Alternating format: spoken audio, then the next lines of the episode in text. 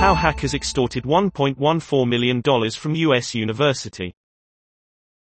BBC News witnesses a negotiation between ransomware hackers and a cash-strapped university.